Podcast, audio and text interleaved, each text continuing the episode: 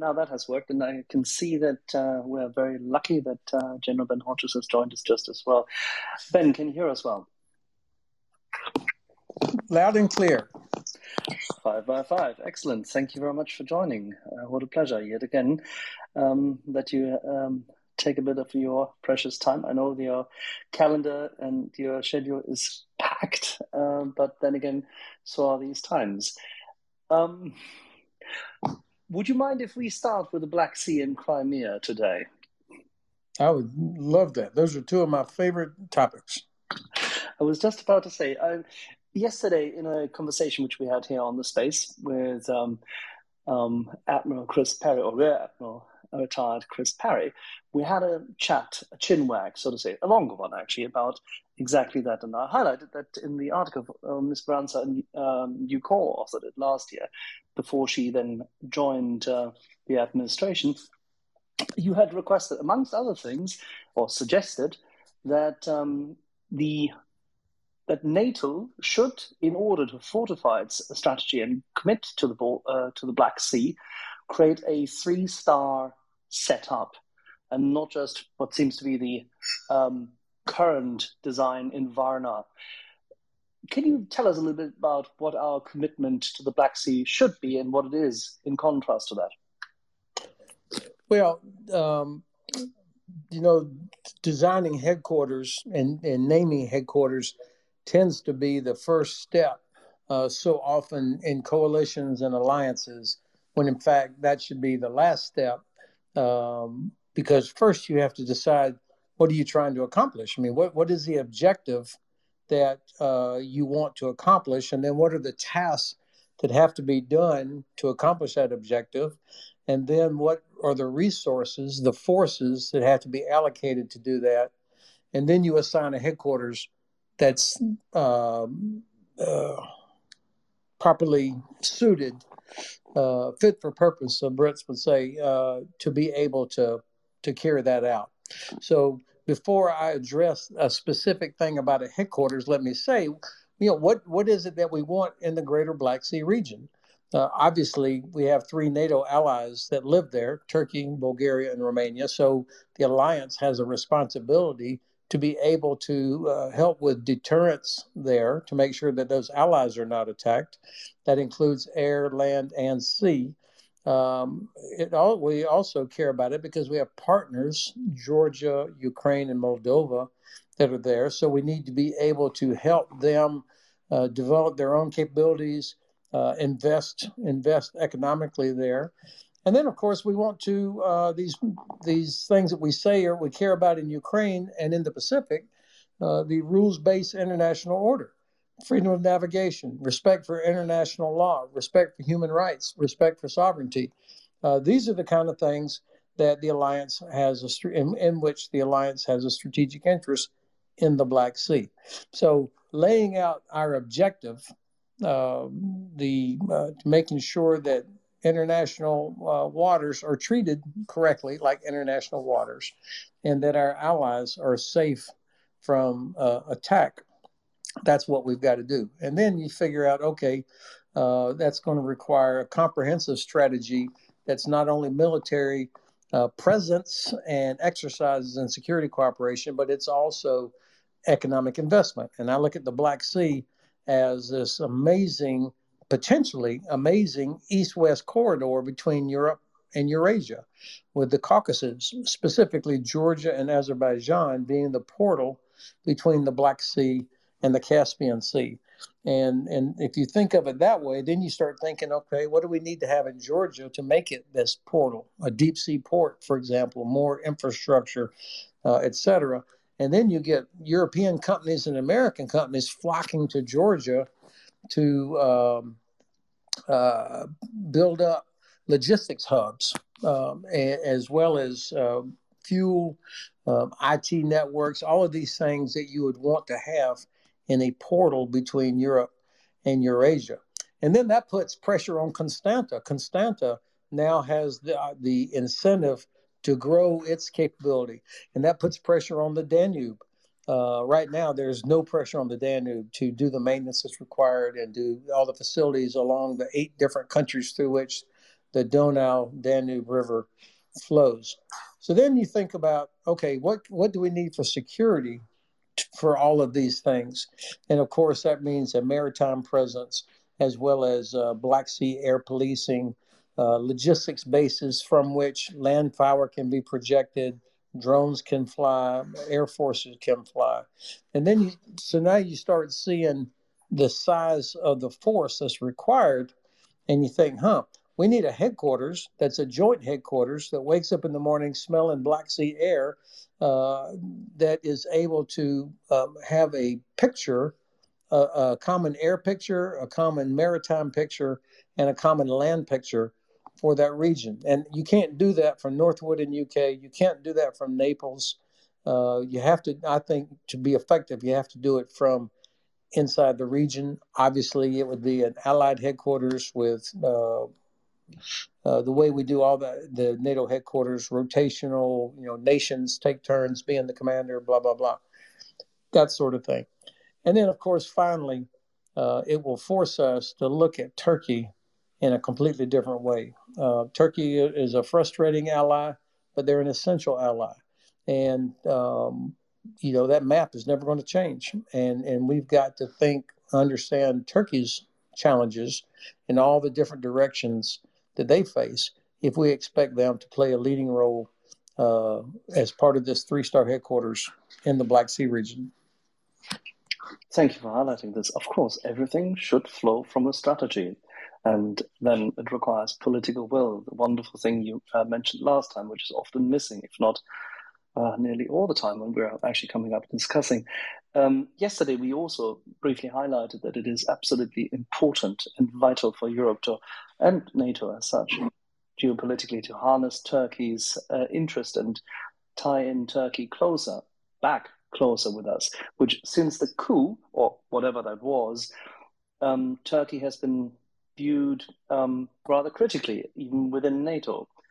My understanding is that um, the say relinquishment of 5,000, what is it, 300 officers, sailors, NCOs, the likes, uh, intel- military intelligence personnel within um, Turkey has changed the way NATO views Turkey and its interaction with it. What would you suggest we should do institutionally to tie them back to us? Well, first of all, I would not use verbs like harness and tie uh, when you're talking about uh, an ally, uh, especially one that is um, that does not trust us. Um, I, I, lived in Izmir for two years with his commander of NATO Allied Land Command, and so I, I dealt with our, our, Turkish allies on a daily basis. And as I said, uh, they can be very frustrating. Uh, they have an agenda, but guess what? So does Luxembourg, so does Iceland, so does Portugal, so does the U.S., so does Germany. Every member of the alliance has its own agenda and its own interests. And what you hope is that there are enough shared values and common interests that overlap uh, that helps you get through those times when you have competing agendas. Uh, Turkey has been a member of NATO since 1952. There's been a headquarters in Izmir longer than anywhere else in all of NATO except for Naples. So uh, the Turks, they fill every position can't say that about the U.S. or any other ally. They fill every position for which they sign up. And uh, I think that um, if we think strategically, uh, we try and understand the concerns uh, that Turkey has and why they don't trust us. And, and let me caveat all of this by saying, uh, before somebody thinks I'm a Turkey versteher or uh, advertising for uh, Turkey, that's not the case. But I can read a map and I, I know a little bit about history and, and I think about what our interests are in the region um, and, and, why we need to, to, fix this relationship, why it's so important to all of us. I, some of you that were on this uh, call last night may have heard me tell this story already, but I'm going to tell it again uh, I had breakfast with the J5 of the Turkish General Staff a few years ago. I said, Sir, how's it going? he looked at me, he said, Ben, I wake up in the morning, I've got Russia to the north, Iran, Iraq, Syria to the south, the Caucasus to the east, and the Balkans to the west. It's a hell of a neighborhood. And I kind of laughed, and then I realized, you know what? On my map, Turkey and the Black Sea are in the bottom right hand corner of the map, uh, it, as it is in every headquarters in Europe. But if you're in Ankara, the Black Sea is the middle of his map, and he's got to deal with all these other things. And I think the Turks have always been frustrated that we didn't care that much about those other concerns. And in fact, if you think about it, how the United States, uh, how we organize ourselves uh, with all of our combatant commands having regional responsibility, U.S. European Command, obviously responsible for Europe, and Turkey is included in that. Uh, Central Command, the Middle East. Guess where the border is between EUCOM and CENTCOM? It's it's the border between Turkey and Syria. I mean, that's how we've organized ourselves. Uh, I can't imagine a worse place to have uh, a boundary between com- two combatant commands uh, than to be on the border between Turkey and Syria. Now, I don't have a great suggestion for where it should go, but I'm only using this to highlight the fact that, you know, we, the United States, made a decision a few years ago to provide weapons to the YPG, which is a subset of the PKK, a terrorist organization that is an enemy of Turkey, and it's also identified by the United States as a terrorist organization. And uh, yet we thought it was so important to give weapons to the YPG because they were so effective against ISIS. ISIS is an evil organization and they should all burn in hell, but they are not an existential threat to the United States. Russia is.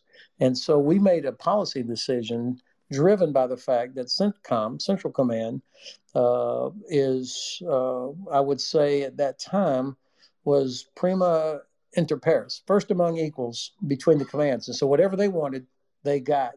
And, uh, to, and I think we're paying the price uh, for this. So there is a, um, the, the Turks don't really trust us. And then um, the attempted coup that happened several years ago, the fact the people may not like President Erdogan, uh, and he certainly does not have a sterling record for how they treat journalists uh, in Turkey. But he was elected president in an election of a NATO ally. And there were not a lot of calls, uh, people reaching out to him saying, um, Hey, uh, how can we help? What do you need? You know, glad you survived. There was none of that. And the Turks saw that. So I think uh, there was a lot of distrust that's got to be uh, addressed. And then finally, and then I'll shut up. Um, you know, there's we're always on the edge of a serious problem between two allies, Greece and Turkey. Uh, they have long-standing disputes over boundaries and borders and islands. Uh, Greece has a significant military. Most of it is to be prepared to fight against another ally, Turkey. Most of Turkey's navy is not in the Black Sea. In fact, they have nothing that's permanently in the Black Sea. Everything that they have is in the uh, uh, Sea of Marmara, uh, in the Sea of Marmara and the Eastern Mediterranean. And so, you know, th- this is, if it wasn't for NATO, these two countries would have been going at each other with military um, time and time again. So I think we just need to be uh, more strategic in how we think about Turkey. Thank you for that. Much appreciated, especially given the fact that we've been discussing exactly this topic here for weeks and weeks. And I think people have now come around to it that uh, apart from um, constantly um, brandishing Turkey an ally of convenience and uh, scolding, scolding Erdogan's political ambitions and the likes, but the map does not change ever. And that originally Turkey was one of the main rivals of Russian expansionism in the region. So one should possibly find a way to um, utilize that thrust. Now, Janusz Bugajski, a few years ago, uh, said that the strategy by Russia would be towards the little states, um, destabilizing Ukraine. Well, they did, and they attacked it. Paralyzing Moldova, they did, albeit that Moldova now has a new chance and support. Neutralizing Bulgaria, that to an extent worked, but now has failed isolating Romania. That seems to have failed, I would say. Subduing Georgia. That unfortunately is a thing currently with this government. And despite the fact that Georgia has been such a tremendously good ally, committing combat troops and everything, and pacifying Turkey. Has Moscow pacified Turkey and Erdogan? or is Turkey now stronger in its negotiation position when President Putin comes to Turkey? I think that uh, Turkey is a much uh, is in a much better place vis-a-vis Russia than maybe it was a couple of years ago. Um, now, Turkey has uh, centuries of history um, when they were the Ottoman Empire dealing with the Russian Empire, uh, and they were on the losing end uh, most of the times when they came into direct conflict. So. Um, you know, this is not something to be dismissed. Uh, that Turkey understands the advantages that Russia has. But Turkey also has the uh, significant advantage of, thanks to Montreux, they control the uh, exit and entrance out of the uh, Black Sea for all uh, other nations. So um, that's important leverage. I think uh, Turkey, though, has always wanted to. I'm speaking very broadly here but I think the general Turkish approach has been to avoid uh, literally rocking the boat, creating a situation um, where uh, they could get into a conflict with Russia or something else. But you may recall a few years ago when a Russian airplane uh, violated Turkish airspace repeatedly, uh, the Turks shot it down. Uh, and the Russians were not able to do anything or chose not to do anything militarily. Now, they did inflict some pain on Turkey with uh, uh, some sanctions and embargoes, uh, and Turkey does get a lot of Russian tourists, construction business, and other um, economic relationships. And, and so they, they have to be cognizant of that as well. Um, but when I see Turkey is in a position, I mean, they're helping Ukraine build drones. They're they're building a factory in Ukraine to build drones. Uh, they have uh, helped bring about a grain deal. I don't know. I, am not. I'm not convinced on this grain deal. Well, first of all, we, there should not be a requirement for a grain deal. Why? Why does Russia get to dictate uh, what Ukraine does with its grain, and obviously it's because of it. The Black Sea Fleet operates there illegally in the region, um, stopping commercial traffic. But Turkey could um, and has talked about escorting grain vessels to protect them. Uh, to me, this is entirely the kind of thing that Turkey should be able to do. They have a good, large, modern navy uh, that would probably uh, be able to handle the Black Sea Fleet if they ever got into it. Obviously, nobody wants that, but I'm just saying they have more muscle than they have shown, and, and it feels a little bit like they are starting to uh, flex that a little bit. We discussed it yesterday in the evening, given the fact that uh, Admiral Parry uh, is very keen on the matter that the humanitarian corridors which he and a few others believe are possible now to be created alongside the littoral uh, side, the western side of the uh, Black Sea, could become a significant um, assistance for Ukraine in transferring out its grain. Currently, 60% of Ukraine's grain goes out by rail, and then either through uh, Galatz and uh, Constanta, of course, but it's not enough. And at the same time, there's many, many ships stuck currently still in Chornomorsk, in Odessa, Nikolaev, and the likes, which need to actually exit. Uh, what should we do with these 148 kilometers from what is Sulina in um, Romania towards Odessa? Ukraine well, I think, guard it, right? I think we should enforce international law. I mean, why why is Russia able to block uh, commercial traffic in international water. It's only because we let them. That we, we do zero. And so if we do nothing, they're going to continue to do this.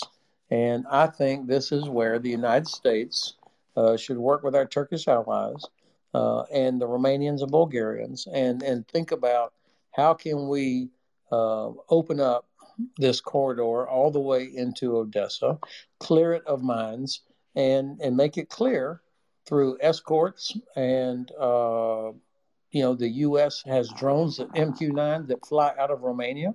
Keep those up in the air, and tell and, and make it clear to the Russians that they they are not authorized to stop any commercial traffic. They have no legal standing to do that. I mean, we look. you may recall, uh, or you will have studied it when you were a kid. You know, when the Soviets blocked blockaded Berlin, what did we do? We sent a U.S. Army battalion task force on short notice. They did an exercise. They drove all the way from West Germany into Berlin using the already agreed upon corridor uh, between the four powers. So this is this is what I think we should be doing. We should be organizing a freedom of navigation exercise and goes right through there and tells the Russians, do not even think about fucking with uh, you know, this Turkish Navy ship or Romanian Navy ship. Um, this is freedom of navigation. We we do it all the time in the Pacific, where the threat with China is much worse. Why are we so reluctant to do this in the Black Sea? Well, that would require an invite by Turkey. I mean, whilst the US is not a signatory, it is, uh, so to say, having indirectly ratified Montreux. So technically, you wouldn't want to snub Turkey by just demanding passage. Well, that, I'm not saying that at all. Actually, I, I didn't say that. Uh, you said yet, it has to be organized in collaboration. I understand that. Yeah, I mean, Turkey, Turkey, Turkey is the key here, and the United States would not and could not you know force its way through the straits. I mean uh, that's sovereign uh, control of turkey. We have no desire to do that. What i'm saying is you know the united states should be showing some real leadership here and telling the turks that we will provide air cover we will do all these other things and we're going to do a demonstration a freedom of navigation demonstration here in international water. And whether the u.s navy actually has a ship in there or uh, it's you know littoral states like Turkey and Romania and Bulgaria in a multinational uh, effort with uh, U.S. Uh, uh, air supporting it, protecting it. I mean, I'm not going to design the, the course of action here, but in terms of a concept, you know, we, we have done this kind of thing many times before. Why are we so reluctant to do it now? The United States led the effort in the Strait of Hormuz I mean, obviously, that's quite some time ago, but you still did. Yeah. All right. Well, then, uh, slight change uh, within the Black Sea still. And maybe let's go to what Odessa has suffered from recently. Despite significant upgrades in air defense, uh, Odessa, as one of the main city's main targets and as a high value target, has suffered greatly from constant regular intense attacks, Kalibr, as well as long range missiles fired over the Caspian Sea. Um, it seems that uh, Ukraine has demanded yet another set of uh, um, Patriot um, systems to be delivered, but uh, no one is heeding that call.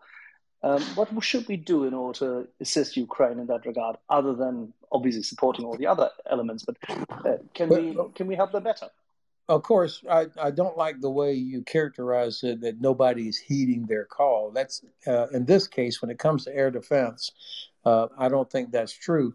We we actually do not have uh, enough. There's only one U.S. Patriot battalion in all of Europe. I mean, that's how poorly equipped we are uh, to defend uh, infrastructure and populations.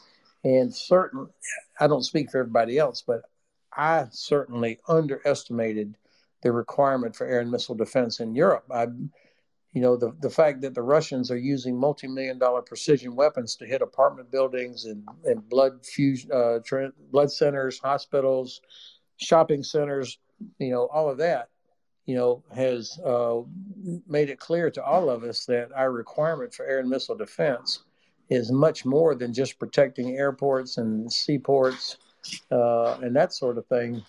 Uh, it also is about protecting 500 million European citizens.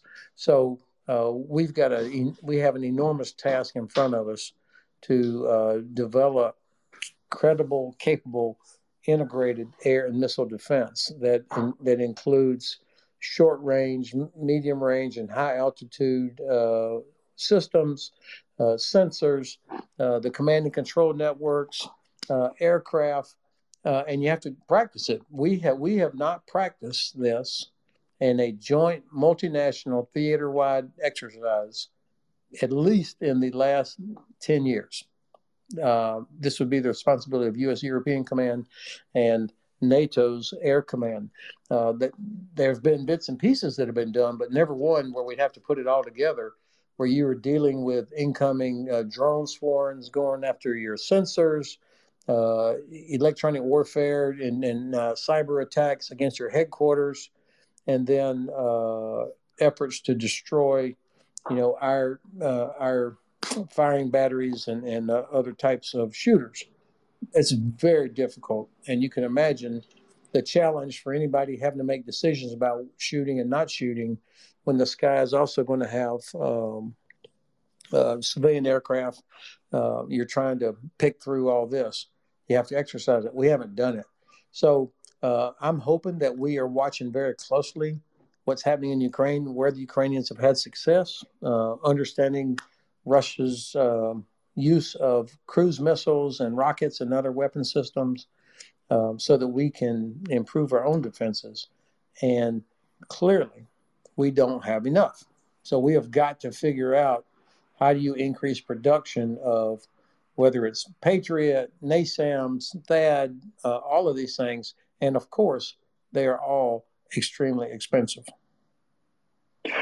Absolutely, and uh, the reason why I um, say made that statement is, of course, that Germany delivered a battery. Now that recently, two additional launches. The United States delivered one. Um, other nations provided NASAMS. Uh, French and uh, Italians have now committed uh, SAMTs, um, and for layered air defense, uh, which is absolutely helpful, of course. But um, Germany still has today, if I'm not quite mistaken, 11 units they had once 36 when um, was a real Bundeswehr in the 1980s.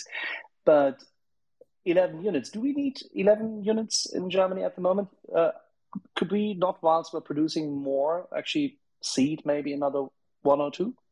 Well, I, I suspect you know that um, somebody would have to make a risk assessment. I mean, those are, the Patriots that Germany has are not just parked in some motor pool uh, in Germany.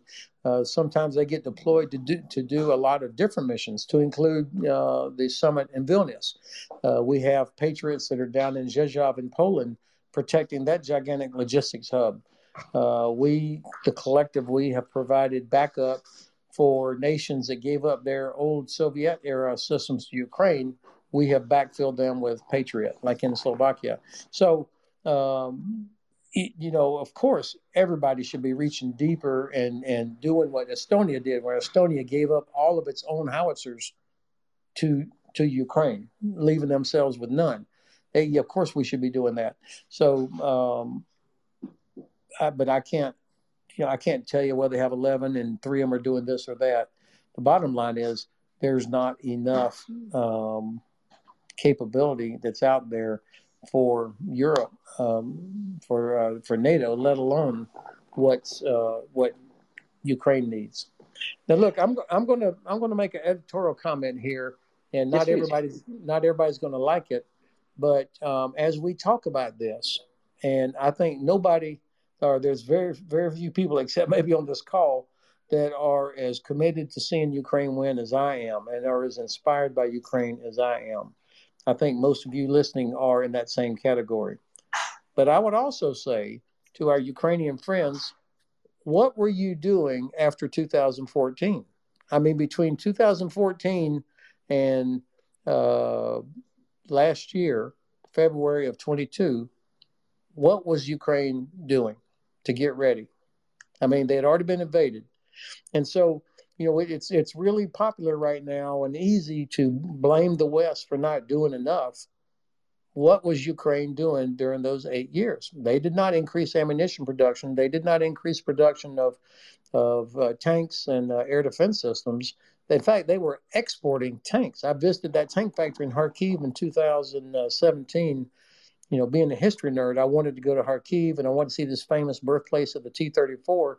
And I saw um, these uh, brand new tanks lined up and I got very excited. And I said, Hey, are those going to the ATO to the front? And the manager said, No, these are going to Thailand. I said, Thailand? You guys are humping our leg for a javelin and you're exporting top quality tanks? And he kind of shrugged his shoulders and said, Well, you know, this is uh, the business model. We have to make money here. And so uh, Ukraine, which was the defense industry heart of the Soviet Union before the end of the Cold War, had capability that was not properly used. So, uh, yes, we should all be doing more. I think I'm. Um, I've got uh, a, a, huge loud mouth uh, about this, like many others who are listening here. But I, I just think it's not helpful. I, I don't think it's helpful to badger and blame Western countries for, for not sending more, when in fact, Ukraine wasted eight years of preparation uh, and all the things they're having to do in the last year and a half uh, should have been done over the last eight years. So this we need a little bit of historical context when we start slinging uh, mud at other countries for not doing enough. Over. And uh, to hit on the same spot, during that period of time, people such as Vyacheslav Bohuslayev, the then uh, general director and part shareholder of Motor Sich, one of the leading uh, manufacturers, uh, were cozying up with the Chinese and still cooperating very closely with the Russians. So it is definitely also an internal matter. Yeah, this is this war in Ukraine is what failed deterrence looks like. I mean, you know, the, the Russians, they saw that we didn't do anything after they invaded Georgia. They saw that we really didn't do anything after they uh, jumped over President Obama's red line in Syria. Um, and they could see that we were a mess. Uh, they could see that Ukraine was not doing enough to arm itself. And so uh, they could see that Germany was still building Nord Stream 2. Um, they could see that the U.S. was focused elsewhere, and we had our own terrible uh, internal problems, domestic problems with the previous administration. So, I mean, all of these things contribute to Russia's terrible decision to not only invade Ukraine in 2014, but then to launch their uh, major uh, invasion uh, last year. This because they were pretty sure that we were not going to do anything. They were confident that we would not respond um, after our disaster in Afghanistan, and uh, we just didn't look like we had our shit together. And uh, and then they could look internally at Ukraine and say, we could roll over them in just a few days. And uh, so we're in a war now because of failed deterrence. Who advocated for deterrence? I, I, don't understand what you're saying. You did. If you uh, if you look if you look at the many articles you wrote um, and co-wrote and uh, the statements you made publicly, um, for example, when at CEPA, you did advocate for deterrence and taking a different posture. Okay, well, thank you, but obviously, no, I'm not. A, I'm not a very compelling writer or speaker. no, no, I'm not trying to flatter. I'm just trying to highlight that there is institutional knowledge amongst many people. You discussed it when we had here with us also your colleague and uh, friend, uh, General Philip Breedlove, who has been hitting the same points. And he was there when Crimea happened. And um, he suffered from, um, shall we say, the political environment just as much. Yes, With he was a very he was a very good, strong advocate for increased readiness and deterrence.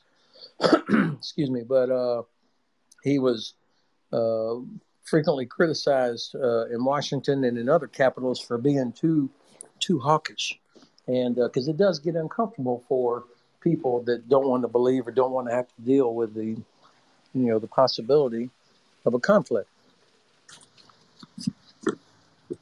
All right. Before we go to the hands, and I can uh, want to say a good evening also to one of uh, the people, a young officer. Actually, not sorry, He's forty-two.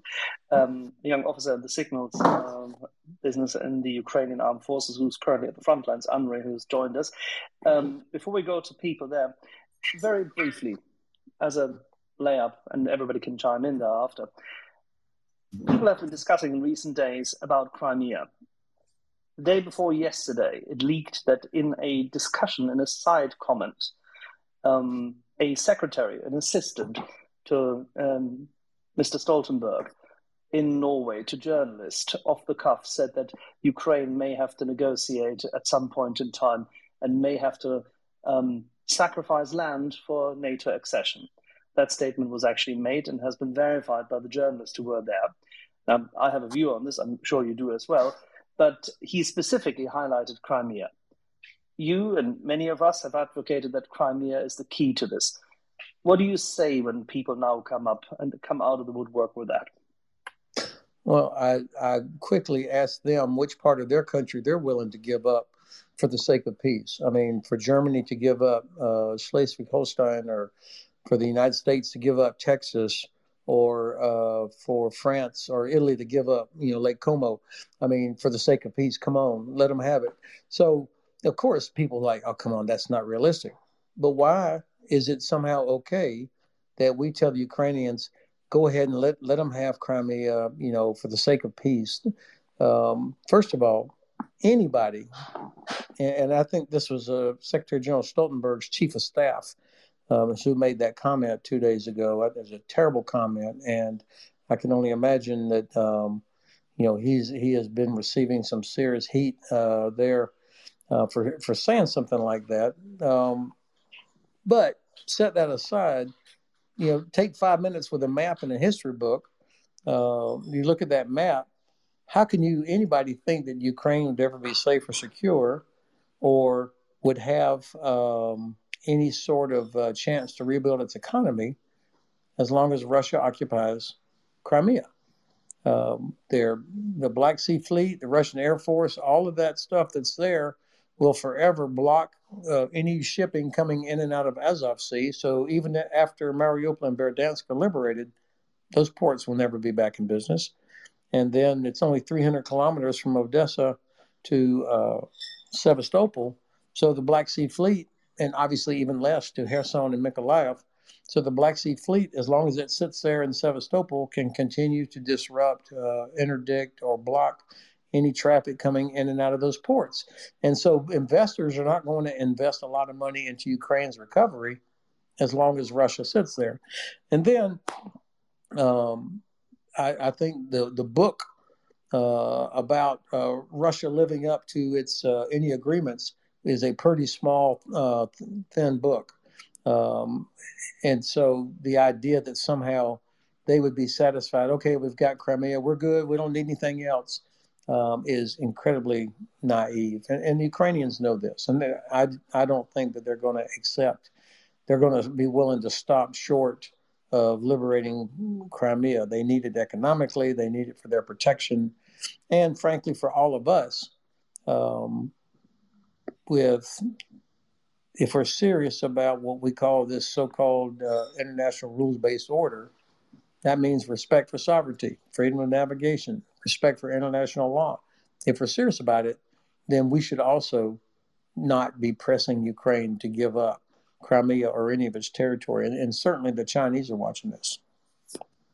Is that dithering already sufficiently bad signaling towards the Chinese, or can that still be salvaged by action now? Well, of course, uh, you know, all is not lost here.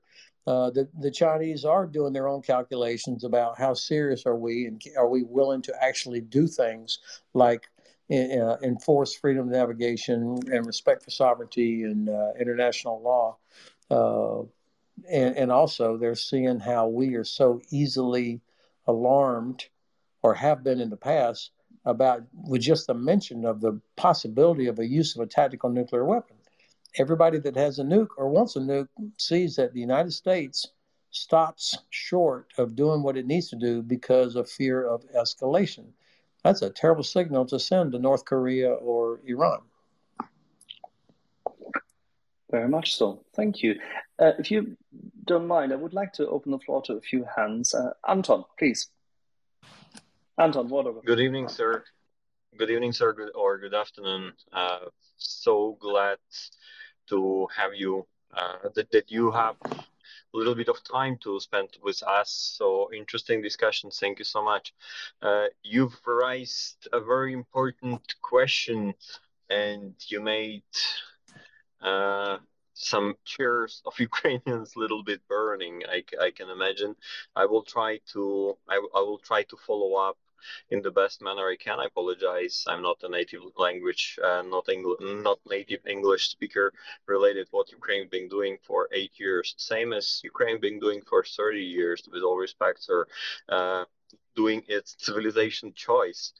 And when Ukraine did its civilization choice, Ukraine had got the the full scale war, and during that 30 years, same as for the previous eight years, Ukraine being not only doing the civilization choice but also expecting the international law to work in uh, respect of those agreements that Russia have broken, uh, all of them, and second, uh, some agreements that Ukraine been signing, giving up, uh, giving away all the missiles that are now even falling, including uh, on peaceful Ukrainian skies. That what Ukraine been doing. But I have the other question. Apologize.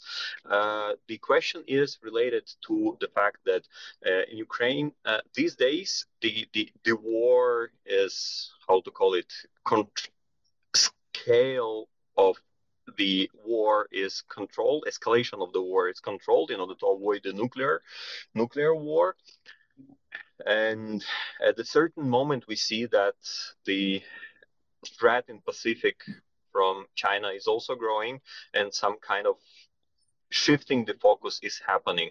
Uh, when the focus is shifted, uh, in your opinion, based on your experience and knowledge, uh, what would be the power, of the United States power uh, projection in Europe, considering that uh, Sweden have joined is joining NATO, having fantastic military capabilities. On the other hand, some countries like Hungary and all of the disagreements on the European continent between different units. What's your take on that? Thank you so much. Okay, Anton. First, um, I love your phrase. Uh, Ukraine made a civilization choice, and and that's. Uh, I think that's a great way to to put that, and certainly uh, many Ukrainians were risking a lot as part of that choice uh, and and would have paid a paid a price. You know what I was talking about, obviously, in those eight years was the military. What was it doing in terms of building up its its defenses and ammunition stockpiles, all the things that it needs right now. But um, thank you for for sharing that. Now, um, right now, the, the U.S. has probably close to about 100,000, maybe 90,000 troops in Europe. That's Army, Navy, Air Force, Marines, uh, a mix of permanently stationed and rotational. I don't, I don't know the exact number, it obviously fluctuates, but I think that's about right overall numbers. So 100,000.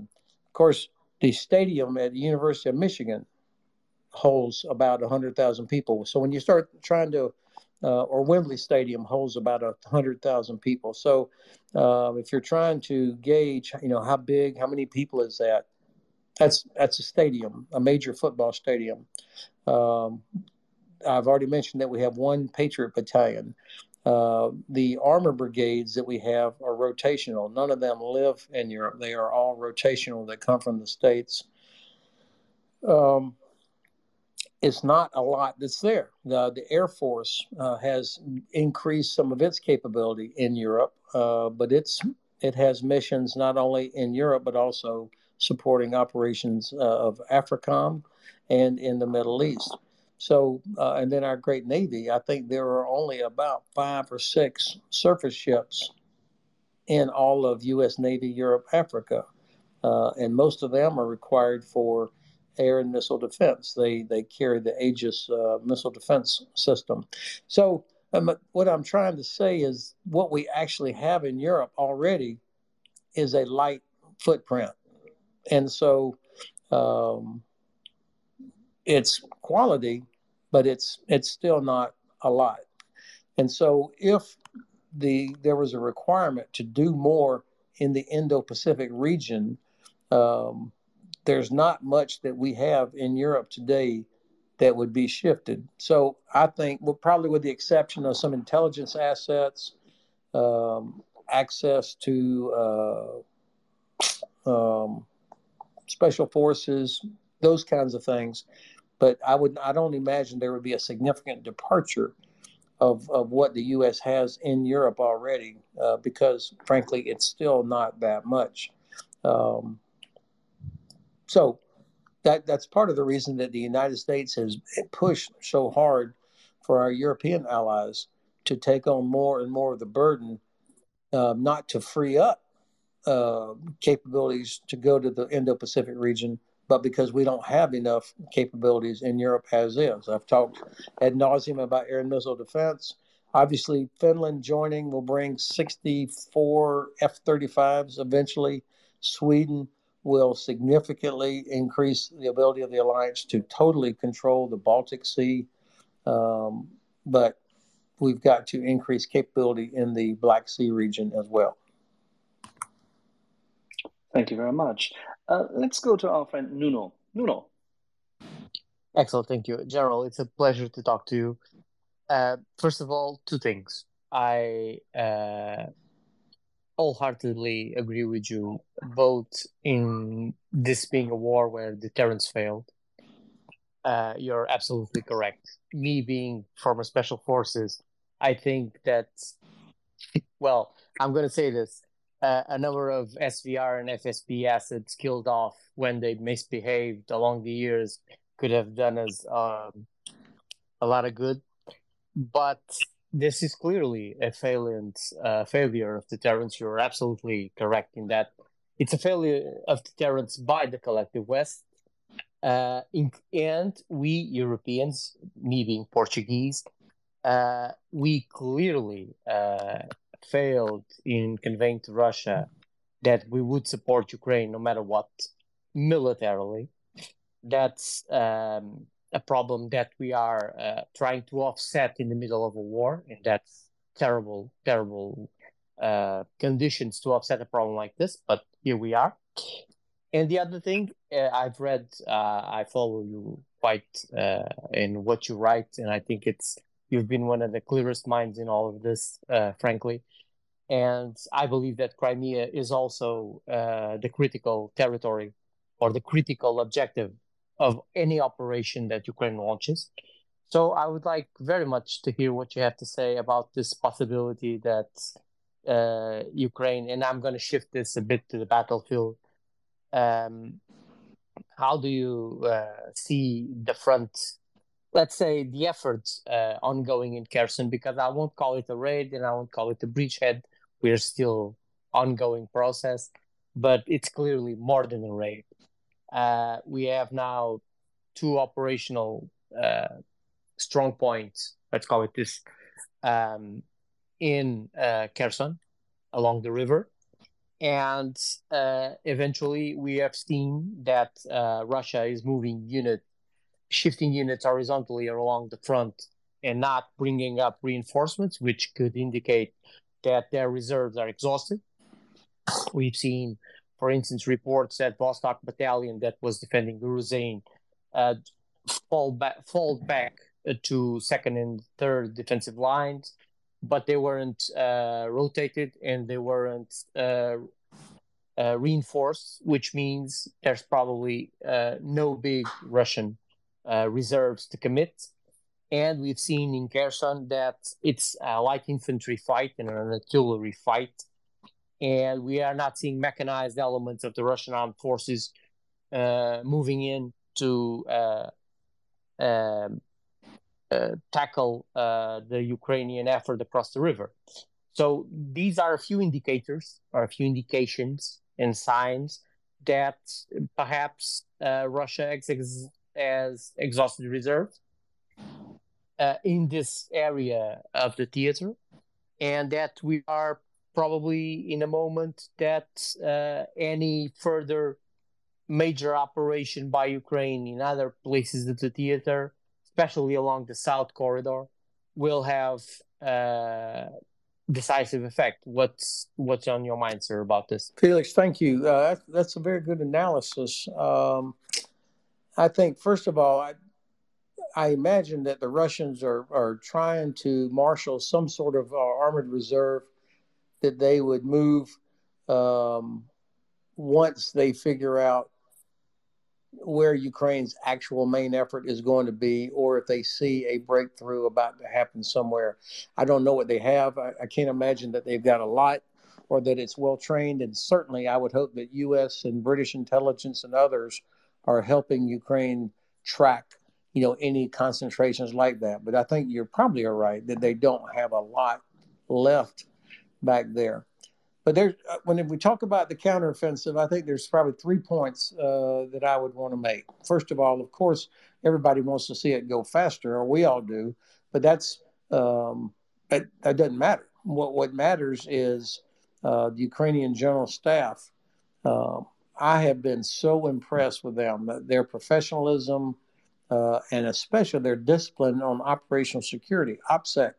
We don't know exactly what's going on. I mean, there's thousands of reports on Twitter and other places. There's maps everywhere, and so many good, smart people are tracking individual battalions and brigades and trying to do, uh, you know, battle tracking on, on your own map. Uh, but the fact is, we don't we don't know, and we shouldn't know. We're not entitled to know exactly the status of who's where, what's going on, and what the plans are. I suspect uh, that um, things are going to uh, change in a few weeks. I'm, I'm reluctant to put a time on it because I've been so wrong before, because I made a, wrong assumption that about the U.S. and I'll come to that in a second. Um, but I think uh, what the Ukrainians are doing, they are adapting. They realize that they can't just drive through these minefields, and so uh, they are focusing on degrading Russian artillery and Russian logistics, which uh, is the right way to do this in the current circumstances. It's what's going to help them uh, get the get the pressure off of their engineers who are trying to clear lanes through these minefields. Get the artillery off their back. That's number one. Number two, I think there are lots of successes, uh, local tactical successes that will either lead to eventually a breakthrough or breakthroughs uh, on several places, or they will keep the Russians guessing as to where is the attack actually, the main effort actually coming, which makes it difficult for them to move their forces around. And so I think um, I, I would anticipate that at some point the Ukrainians will decide – okay, here's our main effort. This is where we're going to we're going to exploit success. I think that they are still waiting to, to develop that, and so they still have a lot of force that's not actually in the fight. And then the third thing, um, yeah, the key here is making Crimea untenable for the Russians. Make them have to leave. And if you had an ATACMS or Taurus or Storm Shadow or Scalp impacting inside Sevastopol two or three times a day, day after day, then the Black Sea Fleet would be gone. I mean, there, there's no way they could stay there. The Black Sea Fleet commander would have to depart and re and re uh, his fleet around to Novorossiysk or somewhere else. They couldn't just sit there. Uh, Crimea is the size of Massachusetts. It is very small. There's no place to hide. Every cab driver in Kiev knows where all the critical sites are in um, in Crimea. So targeting is not hard. It's having the asset to do to reach the target. So Sevastopol, air base at Saki, the big gigantic logistics hub at Zhankoy, hit those things every day with precision weapons. They have to leave. They, they can't just stay there. And so I think um, what the Ukrainians are having to do, uh, in the absence of these long range capabilities, or having enough of them, they're, they're having to do what soldiers did in the 18th century and the 19th century, which is move the siege lines in closer and closer until you can get your cannons in range to hit the the walls of the fort. I mean, in effect, that's what they're having to do now, so they can eventually get HIMARS and other weapon systems close enough to be able to consistently uh, disrupt or or uh, degrade the ability of Russian forces to operate in Crimea and on and along the so-called land bridge. I think that's I think that's what they're up to. Um, the speed of this is, I think, depends on the United States. If the U.S. and then Germany would deliver these capabilities that we talked about, I think you would see things start to change quickly. Will the Taurus unlock uh, the ATACMS? Uh, you know, it's going to be embarrassing if France, Germany, and UK all step forward uh, before the United States does. Um, you know, I hear, um, and, and, by the way, I hope it does, but, you know, um, the British sending Challenger tank uh, did not automatically unlock the U.S. sending M1 tank. So, um, and it could be that all this is being orchestrated behind the scenes. I don't know. Uh, but the unwillingness of the United States to provide the significant long range precision strike capability, whether it's ATACMS or Gray Eagle drones or the uh, ground launched small diameter bombs, and obviously air power, um, makes it, it, it, provides an excuse for Germany not to provide Taurus. I, I read the other day that German, the Bundeswehr has 600 Taurus cruise missiles. I don't, I don't know that that's a fact. Uh, that was open source, but if they've got even half of that, I mean, that's that's significant capability, 500 kilometer range. Yep. Um, there was a rumor that only 300 might be operable and the likes, but it's probably true. Mindful of your time and knowing that you wished and, and have to depart at the top of the hour, uh, we have a colleague who is currently still close to the front lines, Andre, with us. Andre, you have a question. Good evening, gentlemen. Good evening, Mr. Ben. Nice to meet you. And uh, I have just a small remark. Uh, I heard talking about uh, how the Ukraine sells the tanks.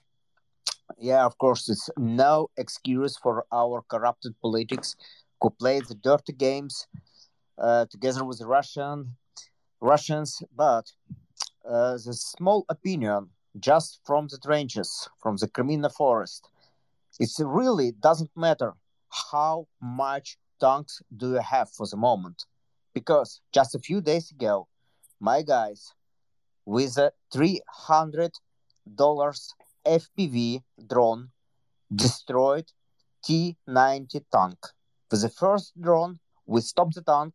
With the second one, we wait for uh, when the crew open the hatch, try to escape. We kill the crew, and the end.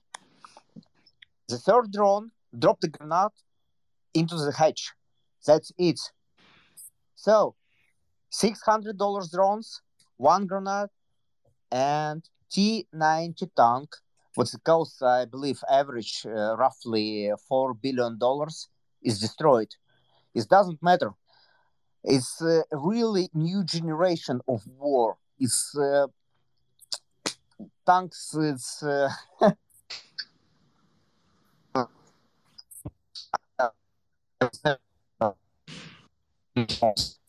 because uh, they can save lives of our soldiers and they can destroy Russian tanks. Yeah. Yeah. That's uh, just a small point. And uh, thanks a lot for your opinion. It's uh, it was really interesting to to hear it. Andre, thank you. You you have made my day. I mean, to hear that story uh, I would say six hundred uh, dollars for a T ninety tank. That's a that's a good return on investment, uh, but it illustrates perfectly what Ukrainian soldiers are doing, and you guys um, have built a reputation that's known around the world uh, for being uh, so uh, creative, so innovative, so adaptive, and um, I, I, hope that we all are paying close attention to what y'all are doing. uh, I'm, I'm very proud of you, and, and uh, I wish the best to you and your uh, your teammates out there in the forest. Andre, Jakub. Uh, sorry, guys. Uh, as usual, I have a very bad connection here in the front line. Uh, Mr. Ben, could you please repeat your question? I was just saying congratulations and that I was proud of you. and, and, Thank you very much. Thank you, sir. Okay. Be safe. Thank you. Yeah. Um, ben, um, Andre has been calling in from time to time uh, as we've been assisting in fundraising from the rear report for the um, teams of his unit and uh, including uh, drone capacity for reconnaissance and the likes, uh, as well as thermal imagery. What what a great story! I mean, but that's I mean that's that is becoming. He, he makes a great point. I mean, that they're figuring out how to do this, and um, I think that uh, um, no matter what kind of tank you have, if the crew is not disciplined and well trained, and if the tank allows itself to be uh, caught out in the open the way they caught this guy, they're, they're going to pay a giant price. And uh, well, that is a, a good return on investment. For all of you, thanks very much for being willing to put up with me for an hour. Uh, Axel, I always appreciate the opportunity to do this because the, the quality of questions. Uh, I, this is one of my favorite things to do. I always learn from it because I do get challenged, and uh, I like I like the, the format. So thanks very much. Thank you. Uh, from all of our audience, we're exceptionally proud that you've taken the time yet again for Mirror Report and our wonderful audience, and we shall hope to see you back soon.